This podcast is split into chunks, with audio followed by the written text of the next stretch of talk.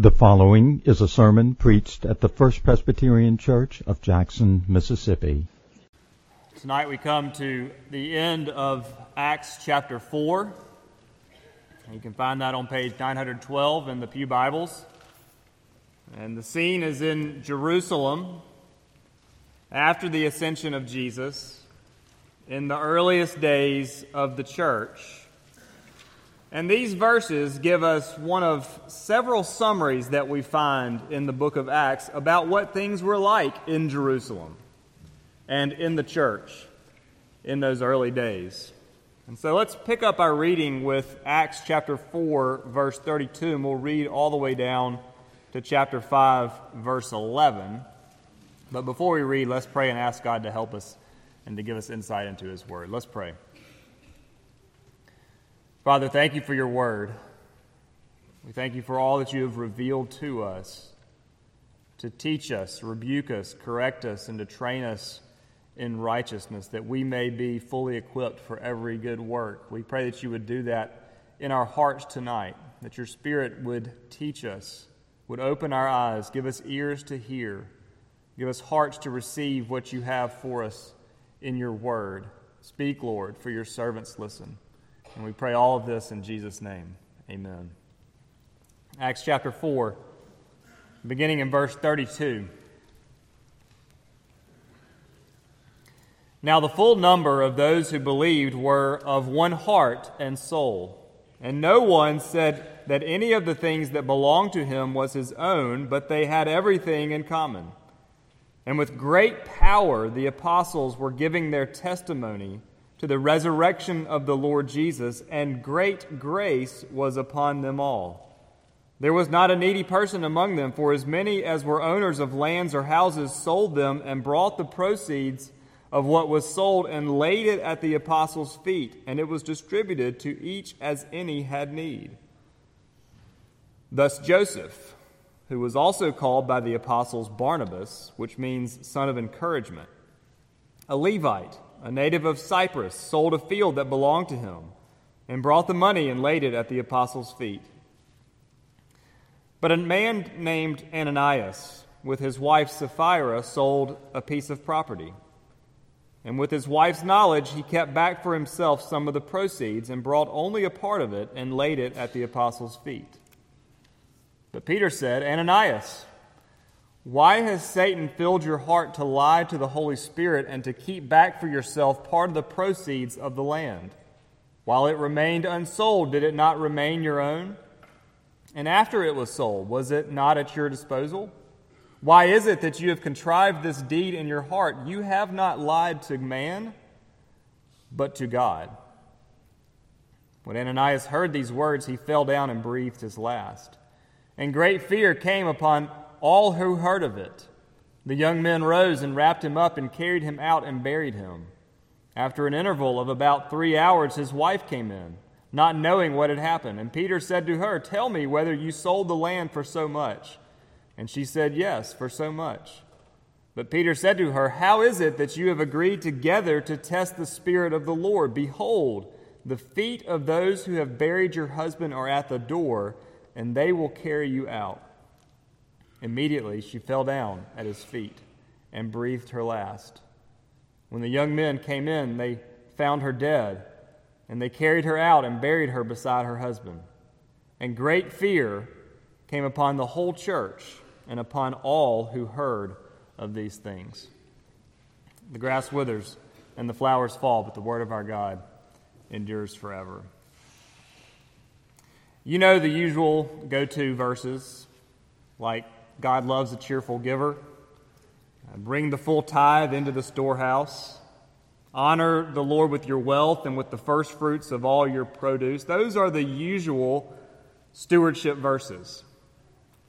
But if we're looking for a stewardship passage for uh, Stewardship Sunday this week, why not Ananias and Sapphira? Sure, it may be a little unorthodox, but it would certainly get everyone's attention. And on top of that, there's actually a lot we can learn about stewardship from these verses. There's giving that comes from every member. There's giving that comes from the heart that's sacrificial, that goes towards the needs of those in the church, and it, and it advances the cause of the gospel. It, it's got everything you would want for a stewardship message. And on top of that, it has that imminent threat of what happened to Ananias and Sapphira lurking in the background. You better not have half hearted participation. Well, there's that, but also I'm not quite so sure that any of us want to be held to the standard of the early church that we find in Acts chapter 4 and chapter 5. We, we all fall short of the example of the early church. And how many of us would not confess that there exist patterns of hypocrisy similar to that of Ananias and Sapphira in our own lives, maybe even worse? Are we at risk of suddenly dropping dead like Ananias and Sapphira? I hope not. But we, we, we can't dismiss what happens in this passage. We, we can't dismiss the fact that God holds all of our hands in his lives. And we need a fear of the Lord. We need a fear of the Lord in order to protect the fellowship of, of this community, to, to advance the, the cause of the gospel in, in our neighborhoods in Jackson and around the world. And so let's notice two things from this passage tonight. Two things about the church in Jerusalem. That one, it was a dangerous intimacy. And then, secondly, it was an intimate danger. A dangerous intimacy and an intimate danger. First, a dangerous intimacy. Now, you all know the, the famous line from The Lion, the Witch, and the Wardrobe. When, when the children first hear about Aslan, the lion, and they ask, one of them asks, Is he quite safe? And Mr. Beaver answers, Safe? Who said anything about safe? Of course, he isn't safe, but he's good. Of course, he isn't safe, but he's good. Well, something similar could be said about the early church in the opening pages of the book of Acts these early Christians who were gathering together in Jerusalem, there were all sorts of good things that were happening. There was the message of the forgiveness of sins, there was the preaching of salvation, there were miracles of healing, there was caring for the poor, they were breaking bread together, they had glad hearts and generous hearts. All sorts of good things. It was with great power and great grace that the testimony of the resurrection of the Lord Jesus went out from this early community but it wasn't safe. Of course, it wasn't safe. And if you look back at verse 31, the verse that we that, that came just before the verse where we started this evening, verse 31 of Acts chapter 4 says, And when they had prayed, the, pra- the place in which they were gathered together was shaken, and they were all filled with the Holy Spirit and continued to speak the word of God with boldness. What was going on there? There was, there was a, a trembling, a shaking of the very structure in which the early church gathered. It was like Isaiah's vision in Isaiah chapter 6. You remember where the angels called out, Holy, holy, holy is the Lord of hosts, and the foundations of the threshold shook at the voice of him who called. And it was terrifying. It was terrifying to Isaiah, who said, Woe is me, I am undone. And it would have been terrifying on this day in Jerusalem as well when the people prayed and the Holy Spirit came and the apostles preached with great power and great boldness, and the building shook with terror. You see, the unity, the unity of the believers in the book of Acts is no safe unity. No, it's a dangerous intimacy. There was a cost to them. There was a cost to their coming together as one in Christ Jesus. There was the cost in them giving up their differences, putting aside their personal preferences to come, to, to come, to come together as the full number. There was a cost in them continuing to give testimony to the resurrection of Jesus Christ. When you remember what had happened not that long ago, they had been warned and instructed and threatened not to teach at all in the name of Jesus, and yet they continued to do so. There was a cost. There was a cost in them giving up the proceeds that came from selling their land and sharing with each one as any of them had need. There was a cost in sacrificing whatever privilege, whatever status they enjoyed in Jerusalem in those days. They gave it up and they submitted to the authority of the apostles. And maybe they didn't recognize it. Maybe they couldn't grasp the full extent of it at the time, but there was going to come in a very real and a very significant way, there was going to come persecution to them because of their gathering together. They were going to be rejected by their own people for the sake of the message of Jesus and the unity that they enjoyed here in the early days in Jerusalem. Their being together in one heart and one soul, it came at a cost. It came at an expense of preference and property and privilege. And it came with the risk of persecution to them. There are multiple dangers to them in this remarkable unity. Just take Barnabas, for example. Barnabas was, uh, verse 36 tells us, he was a Levite.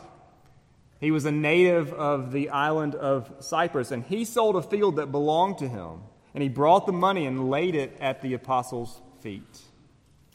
Now, on the surface, what is that saying to us? On the surface, that just seems like a, an example that's being provided to us of someone who participated in the costly sharing that was dis- displayed in the early church. And, and it is that, but actually, it's a lot more than that because Barnabas is a bridge. In many ways, Barnabas is a link between the two parts of the book of Acts. Because in the book of Acts, we have chapters 1 through 12. Chapters 1 through 12 focus on the ministry and the leadership of the Apostle Peter. But then there's a, a transition and it shifts in chapters 13 to 28. And the focus from 13 to 28 are more about the Apostle Paul and his missionary journeys and his journey to the city of Rome. And Barnabas, it's Barnabas that has a significant role in the continuity of the book of Acts. He was there from the very beginning, and he was there for the spread of the gospel out from Jerusalem. I've been reading a, a book recently on uh, the, uh, the NBA in the 1980s, and it's about the great teams of those years the Lakers and the Celtics and the Pistons and the Bulls. It's about Magic and Bird and Jordan and Isaiah. It's one of those things that uh, I can kind of revel in the nostalgia and, and get some of the sports chills that come from that. Uh, and, and, as you read this book, the writer says that, that there was a, a, a link in that time period that was Kareem. Kareem was the link. He was, he was an old man at the time when all those other players were in their prime. And Kareem was the link between different eras in the NBA because he was there with Bill Russell and Oscar Robertson and Jerry West. And then he was still there with, with Michael Jordan. And then there was with Charles Barkley and Shaquille O'Neal. If you take the, the logos, the Jerry West logo to the Michael Jordan logo, there's a skyhook in between them. It was Kareem. Well, that's what Barnabas was. He was a link. He was a bridge between these two eras in the book of Acts. He's the hinge between Jerusalem and the ends of the earth. He was there when when he heard Peter's preaching. He was there when the believers had everything in common and they shared with everyone as they had need. He was the one who took, who took Saul or Paul and brought him to the apostles to tell them about how this one who had been persecuting the church was now the one who was preaching Jesus with great power and boldness. And he was, the, he was there with Paul as they were sent out from Antioch to go to Pamphylia and Pisidia and, and Iconium and Lystra to go on that first missionary journey. It was Barnabas who had an indispensable role in the, in the bond of the early believers and in the spread of the word out from Jerusalem. How did he have such an important role? Well, he was the son of encouragement, after all, as verse 36 says. He's this link between Peter and Paul, but he's more than that, actually. You know, there's, there's sometimes you come across maybe a subtle comment Maybe it's a headline that doesn't seem that significant, but years later it, it, turns out to be much more significant than it first seemed. Or sometimes you come across these verses in the Bible that are, that are really groundbreaking, epoch changing. That places like the book of Philemon. And Paul writes to Philemon about his runaway slave Onesimus, and he says, Philemon, receive him back as a brother. And that's saying a lot more than it seems on the surface. And that is undermining the very institution of slavery just in that little phrase. Philemon, receive Onesimus back, not as a servant, but as a brother. Well, there's a verse here in this passage that is similar to that. And it's subtle, and yet it's very subversive. It's verse 36, where it says that Barnabas, a Levite, sold a field, took the money, and he laid it at the apostles' feet. There's a lot of questions that I have about that passage. There's a, about that verse. There's a lot more that I want to know, but the subtle, subversive message is this a Levite submitting to the authority of the apostles. You see, the, the Levites were the tribe of the priests. The Levites were set apart from the tri- among the tribes of Israel. The Levites were the ones who had responsibility and authority in the, the worship of God's people in the Old Testament. The Lord was their inheritance. And here, this Levite is giving way to the apostles. Here, this Levite, Barnabas, is submitting himself to the way of Jesus. And so, Barnabas he is spanning not just the shift from Peter to Paul, but he is spanning this shift from the Old Testament to the New. And the place of the temple and the high priest and the sacrifices are giving way to the way of Jesus. This is a shifting of the tectonic plates, redemptively speaking. And Barnabas is at the heart of it. Barnabas gave up property. And he gave up prestige, he gave up privilege, and he put himself at risk, all for the sake of the community of believers, all for the sake of the message about Jesus Christ. And so for Barnabas, this was a dangerous intimacy. There was nothing safe for him anymore when it came to protecting and promoting this unity and caring for one another in the early church. It's great power. There's great grace among them, and we see it displayed in the person of Barnabas. But that wasn't the case for Ananias and Sapphira. And there are certainly ways that we could say that in their own way, this was a dangerous intimacy for them as well. But what we can also say about Ananias and Sapphira is they are an example and a lesson of an intimate danger.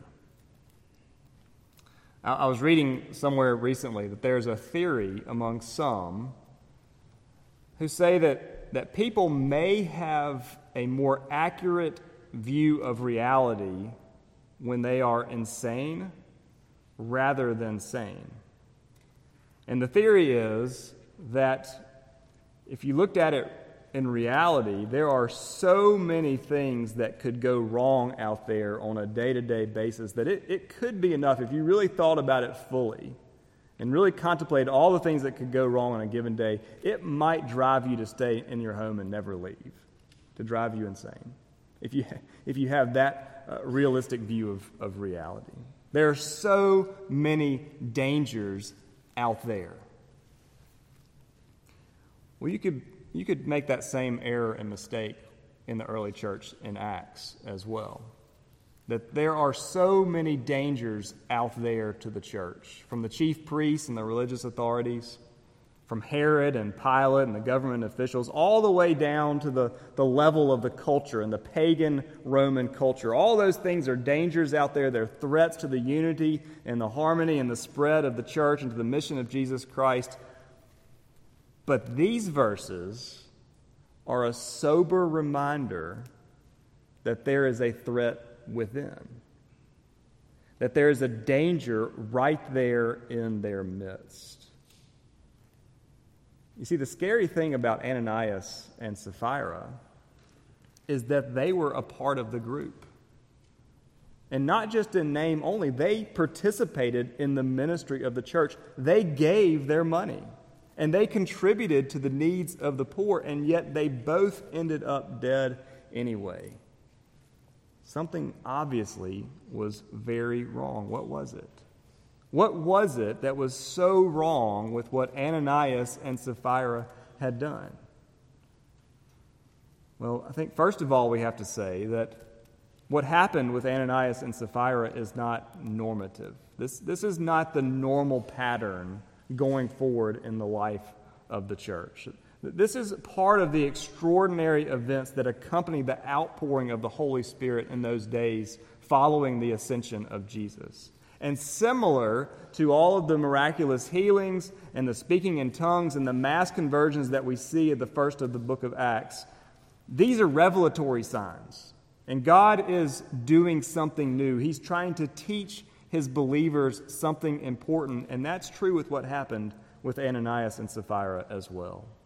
That with all of the displays of great power and all the displays of great grace, there was joy and there was gladness and there was generosity and there was goodwill.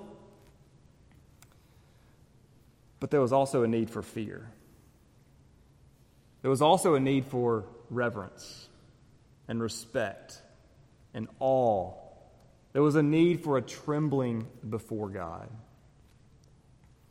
J.I. Packer has, has written about revival in a book on the Puritans, and he says that in a revival is a time of wake, awakening. It's a time of spiritual, renewed spiritual life among God's people. And with that comes life and a certain degree of, of, of new energy and also some new problems. And he says that oftentimes the saints can fall into unmeasured or extravagant ways of, of talking or acting, and that the unconverted can get caught up in it as well.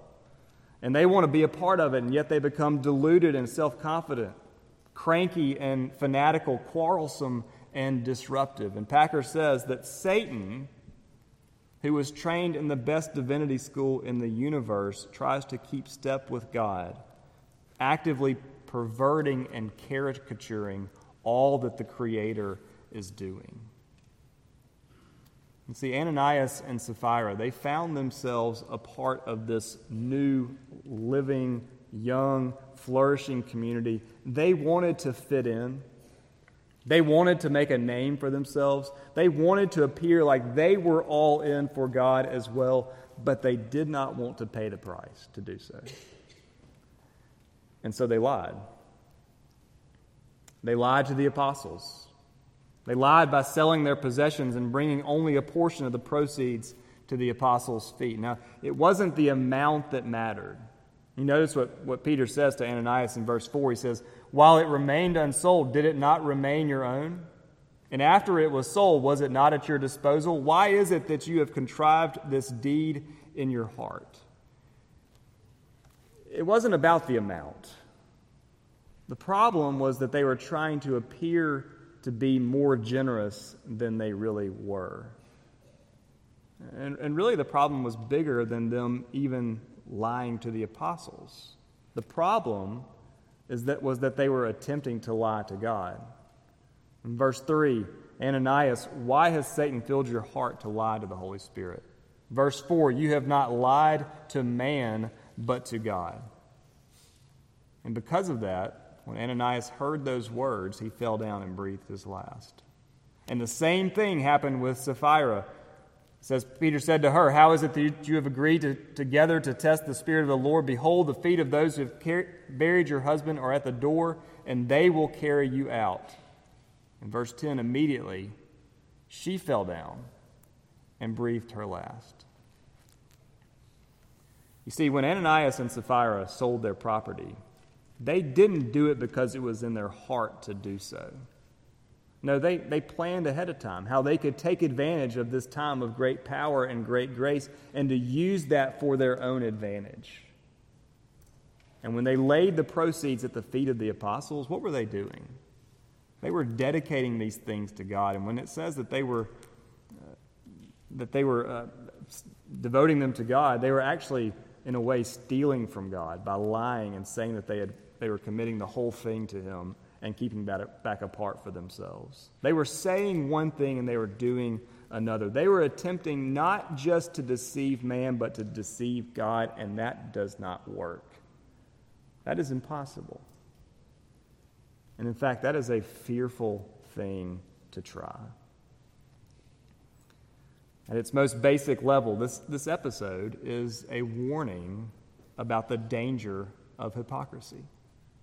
It's a warning about the danger that exists right there within the community of the believers. It's a, a danger that's in their midst and not coming from out there in the big bad world.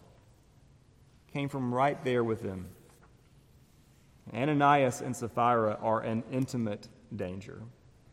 Trouble is coming from what seems like the closest allies to the mission of Jesus because they are members of the church. And that's us. And while we don't live in this same context of selling and sharing of our possessions and pooling them as they did in the early church, although we should also share our possessions to those who have need. And while we may not expect to fall down dead as Ananias and Sapphira did, Although we have to remember that our lives, all of our lives, are in God's hands, and He can remove us whenever He sees fit. But even if that doesn't happen, we have to recognize the impact of our actions. And we have to watch out for those things that threaten the integrity and the vitality of Christ's church. And that could take a lot of different forms. That could look uh, a lot of different ways.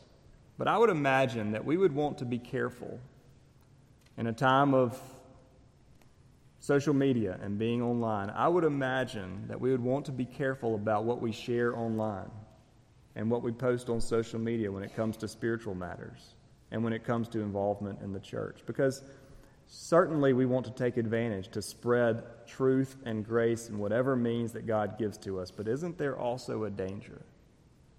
Of doing things to make ourselves look better, to make ourselves look in a way that we really are not.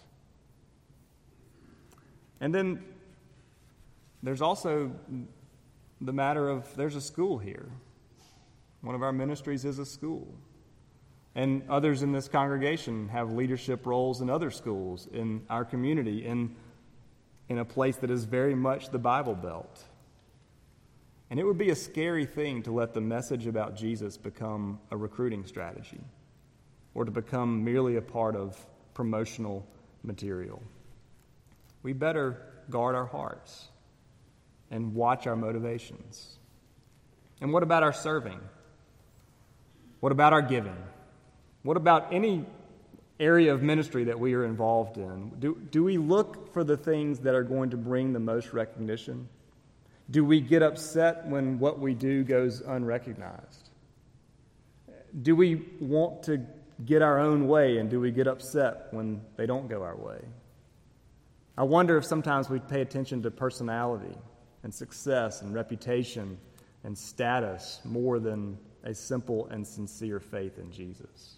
There's a danger. It's a danger right here in our midst, in our own hearts, of living before the eyes of man instead of living before the eyes of God.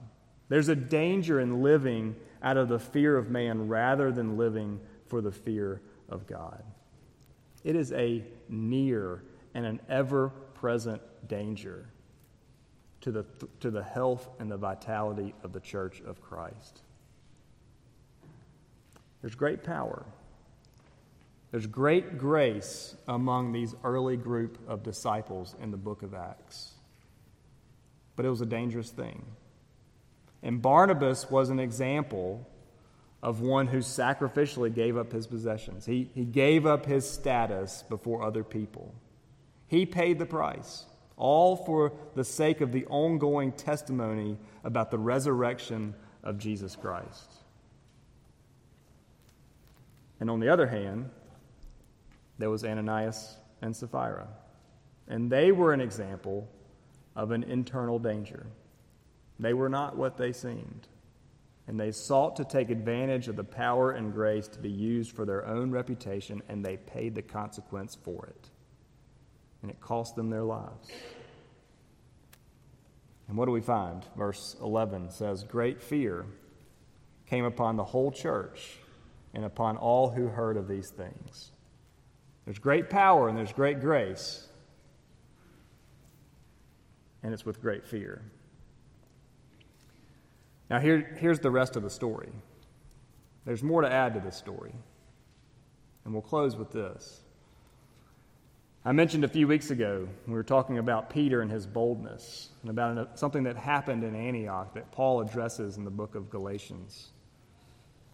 Um, Paul rebuked Peter.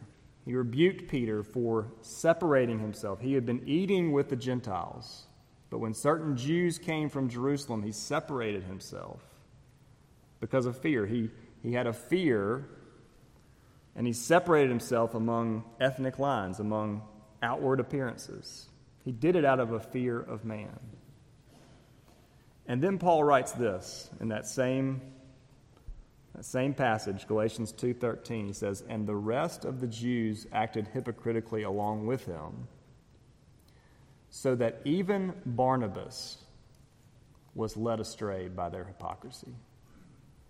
Even Barnabas was led astray by their hypocrisy. Don't think that the threat of hypocrisy is not an ongoing danger. It is so much closer than you realize. And even if Peter and Barnabas did not die for their hypocrisy, someone else did. Someone else died for their hypocrisy. And the consequence of their sin, the penalty for their sin that they deserved, was paid by Jesus on the cross. Paid in full. That's great grace. And with great power, Jesus overcame the grave. And he defeated sin and death by his resurrection. You know, our sin deserves the same thing. Our hypocrisy deserves the same thing. We stand exposed to God's wrath and anger. But Jesus paid it all. And all to him we owe. And the cross, the cross of Jesus, shows us the severity that our sin deserves, but it also shows the greatness of God's love and mercy to hopeless sinners. So, the good news about Jesus, about what Jesus has done for us in taking our place, it should make us rejoice. It should make us share.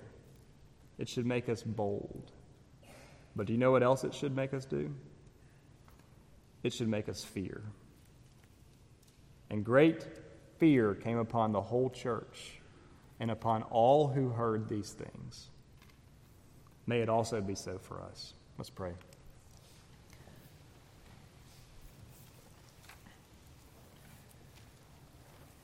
Our Father, we come before you uh, with this passage before us, and we pray that you would protect us from these ways of hypocrisy. We, we pray that you would forgive us for the ways of hypocrisy in our own hearts. We thank you for the grace of Jesus that was sufficient, that is sufficient to cover all of our sin and to make us able to stand before you free, forgiven, righteous, accepted, loved, adopted for all eternity. So we pray all of these things in Christ's name to magnify Him and ask that you would help us to live for Him in all that we do. In Jesus' name that we pray. Amen.